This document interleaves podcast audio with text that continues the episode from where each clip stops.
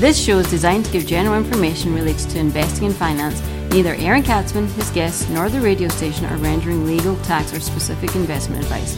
If you need such advice, contact a licensed advisor.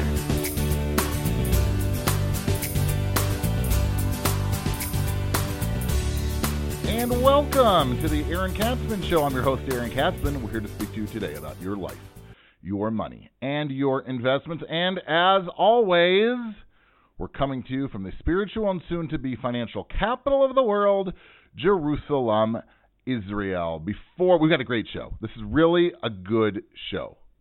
As opposed to the other ones, which you know, between us aren't so hot. But this is a good one. I'm promising you. This is a good one. If you got any questions or comments, feel free to email me at Aaron A A R O N at lighthouse with an L, lighthousecapital.co.il. That's Aaron at lighthousecapital.co.il, or you can check me out on the web at www.aaronkatsman.com. That's www.aaronkatsman, aaronkatsman.com, aaronkatsman.com, or for all of you who've been eagerly waiting, I'm like all over so- social media. I said to somebody before, I'm like Kylie Jenner, Kim Kardashian. I'm, got, I'm like all over social media. yeah. Anyway, you can find me on Twitter. Um, you can find me on YouTube. I'm a YouTuber. I've got a YouTube channel. Go to Aaron Katsman on YouTube. You're going to hear, you'll get my podcast. You'll do some Facebook Live videos. Again, you can check out my Facebook page, which is Aaron Katsman, comma Lighthouse Capital. It's all over. Which is all over. It's all Aaron Katsman all the time. I'm going to be in your dreams, ladies and gentlemen. So, what do I want to speak about? I want to tell you a story which happened to me a couple years ago. Um, and I was just thinking about it as I was actually going through some travel receipts, which are still on my desk, working out some stuff for the for the ta- for the accountant. And I'm like, oh my god, this is great! It's such a good story. So it was a couple of years ago, and I wanted to save 130 shekels. Okay, because I landed in the airport. It's about four o'clock in the morning. I said, "Oh, you know what? I'm not gonna take a cab. I'm gonna do it cheap. How? What could it be at 4 a.m. Right? How long could it take?" Well, I decided to take what's called the Nesher car service. Now, for you, those of you who are abroad who've never had this experience, uh, you'll hear shortly what kind of an. This is pretty much par for the course. Those of you who live in Israel or who've traveled to Israel and used this service probably already shaking your head and going, "Oh my God, why did you decide to save that kind of money?" Anyway, as most of you have chosen this mode of airport transportation, no, you get what you pay for. right? I, I tell people that all the time when it comes to like, well, they should pay fees or they shouldn't pay fees on their investments. But you know what? When you take a ride home from the airport, it's pretty much the same thing. After being assured that most of the other passengers live near me in the center of Jerusalem, I happily, because it was four o'clock in the morning, what did I know? Entered the van, and of course, the only seats left were in the back. Now you have to this big van, right? In the back, they cram in it's like sardines. Okay, there's like a bench in the back that fits three, but they always put in four. And guess who had to sit back there. Use yours truly. I had to sit back there. As soon as we started the drive to to home to the capital of Jerusalem, the driver started complaining that he has such a crazy route that's going to take him all over the city. And we all started to complain because we were like, "Well, but you all told us independently that we're all in the same general geographical area of Jerusalem and it should be really really fast or chick chock as they like to say in the local vernacular." So we were all upset. He started screaming, as they always they scream about everything. These drivers of the quote, of the Nesher car service, they will scream if they, you know, you ask them if it's sunny outside, they're just going to scream at you. So he totally started screaming at us, and he denied that he ever said such a thing.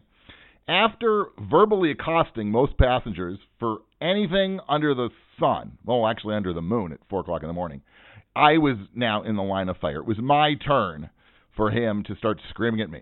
Now, what did I do? I just tried to be like a good Samaritan. A tourist who came to stay in Israel, in Jerusalem, with his daughter, gave the name of the street that she lived on and that he wanted to go to. And the driver said, I never heard of it. I never heard of it. He yells. I, he yells. He doesn't say I never heard of it. He goes, I never heard of it.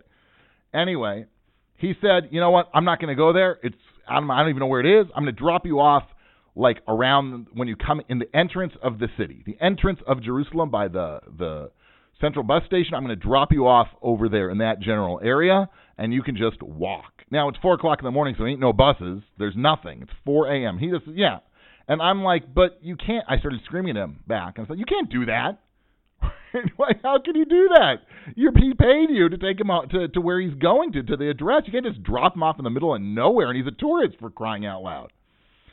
Boy, did that backfire on me because he started screaming at me, the driver, and then he prohibited all the passengers in the van to speak with me. They couldn't have any communication with me. I was put in excommunication. The the Nesher service, car service, van service excommunicated me. Can't get better than that. I'm putting that on my resume. Huh? What happened then? I decided to put on Waze the address that the guy gave.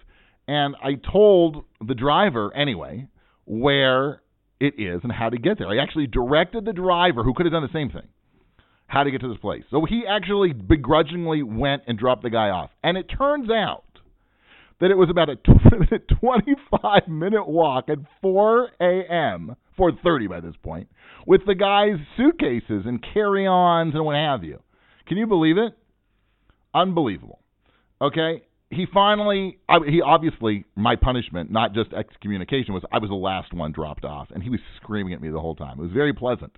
That's what you get when you try and save a little bit of money. Now, why is this important? Because it struck me as a life lesson, right? For me, why should I be so upset? You know, I knew that when you travel with Nesher, these kinds of things happen. They're not exactly when you like go to Wikipedia for customer service, they don't flash a picture of the Nesher van service. right? So I I decided I wanted to save money, and as I said, that was the cost for me saving money.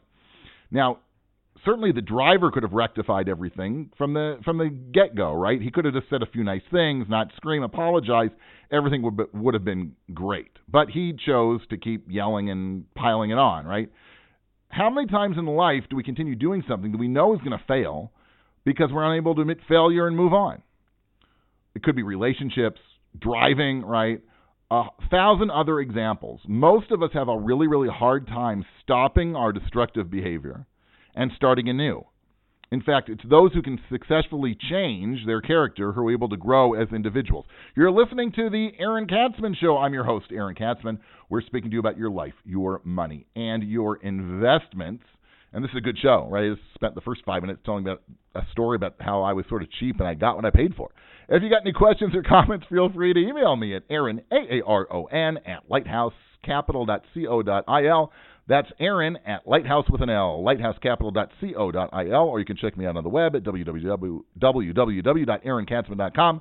That's A-A-R-O-N-K-A-T-S-M-A-N.com. My YouTube channel, Twitter, the whole, the whole kit and caboodle, as they say. Now, ever watch a child, and boy, I do that all the time because my children sit around, they lie on the couch with their phones or their tablets or something, right, playing video games all the time. And I, the fact of the matter is, they're not going to listen to this, so I can admit my children never listen to anything I say, well, and certainly not to a podcast, right? When I was young, I used to do the same thing. I had this handheld little basketball game, and I was awesome. I was like a 20, you had 24 seconds to score as many points as possible, and I was able to get usually between 28 and 30. I would smush anybody. Nobody could hang with me in that game. But if you get off to a bad stop, what do you start? What do you do? You stop the game, right? You hit exit and you start again. They do it, I do it. This is like the way for children to play video games, right? Well, believe it or not, you can do the same thing in life. Hmm, life is a video game. Again, don't tell my children that I made that comparison. Get off the path of destructive behavior and get back to fundamental basics. Right? When it comes to your money or your finances, the inability to correct missteps can be costly. Too often, way too often. I see people get stuck in a rut and continue making poor money decisions, knowing intellectually, right, that they're they're doing themselves harm, but they just can't stop it. Emotionally, they can't make the break.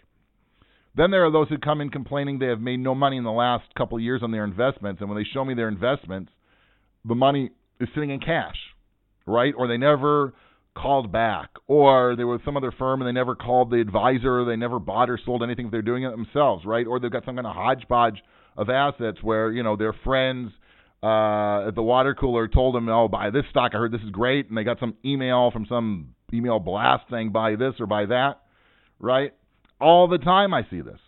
And who do they blame? Well, they blame somebody else, right? But they should really blame themselves. In fact, I was speaking, I was watching this. Uh, reality show and I was telling um, somebody in my office about it the other day. It's like the name of the show is something like "I'm fat and it's your fault" or something like that. Some kind of English reality show out of the UK where they get people who are overweight. I guess fat is uh, not politically correct. So somebody's overweight and they've got to blame somebody, usually their parents or their spouse. They blame for for for the way that they are.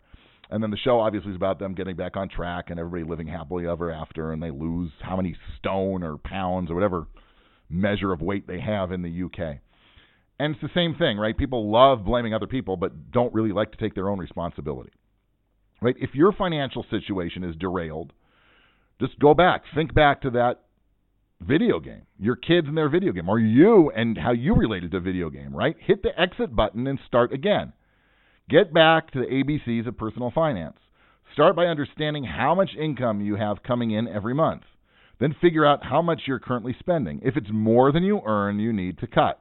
It's imperative that you live within your means. You will not spend your way to prosperity. Then sit down with a pen and paper and figure out your goals, both short and long term. Your portfolio should serve as a conduit to enable you to achieve your goals. Your investments should be allocated in a way that will help you get where you want to be financially. Obviously, not all portfolios should be constructed the same way. If you're retired and your portfolio is all that you have, your, inv- your, your investments, your allocation should look a lot different than your 35 year old daughter, right? And your goal, where their goal is to save for the next 30 or 40 years, right? You have different goals, different needs. You have to have different por- portfolios.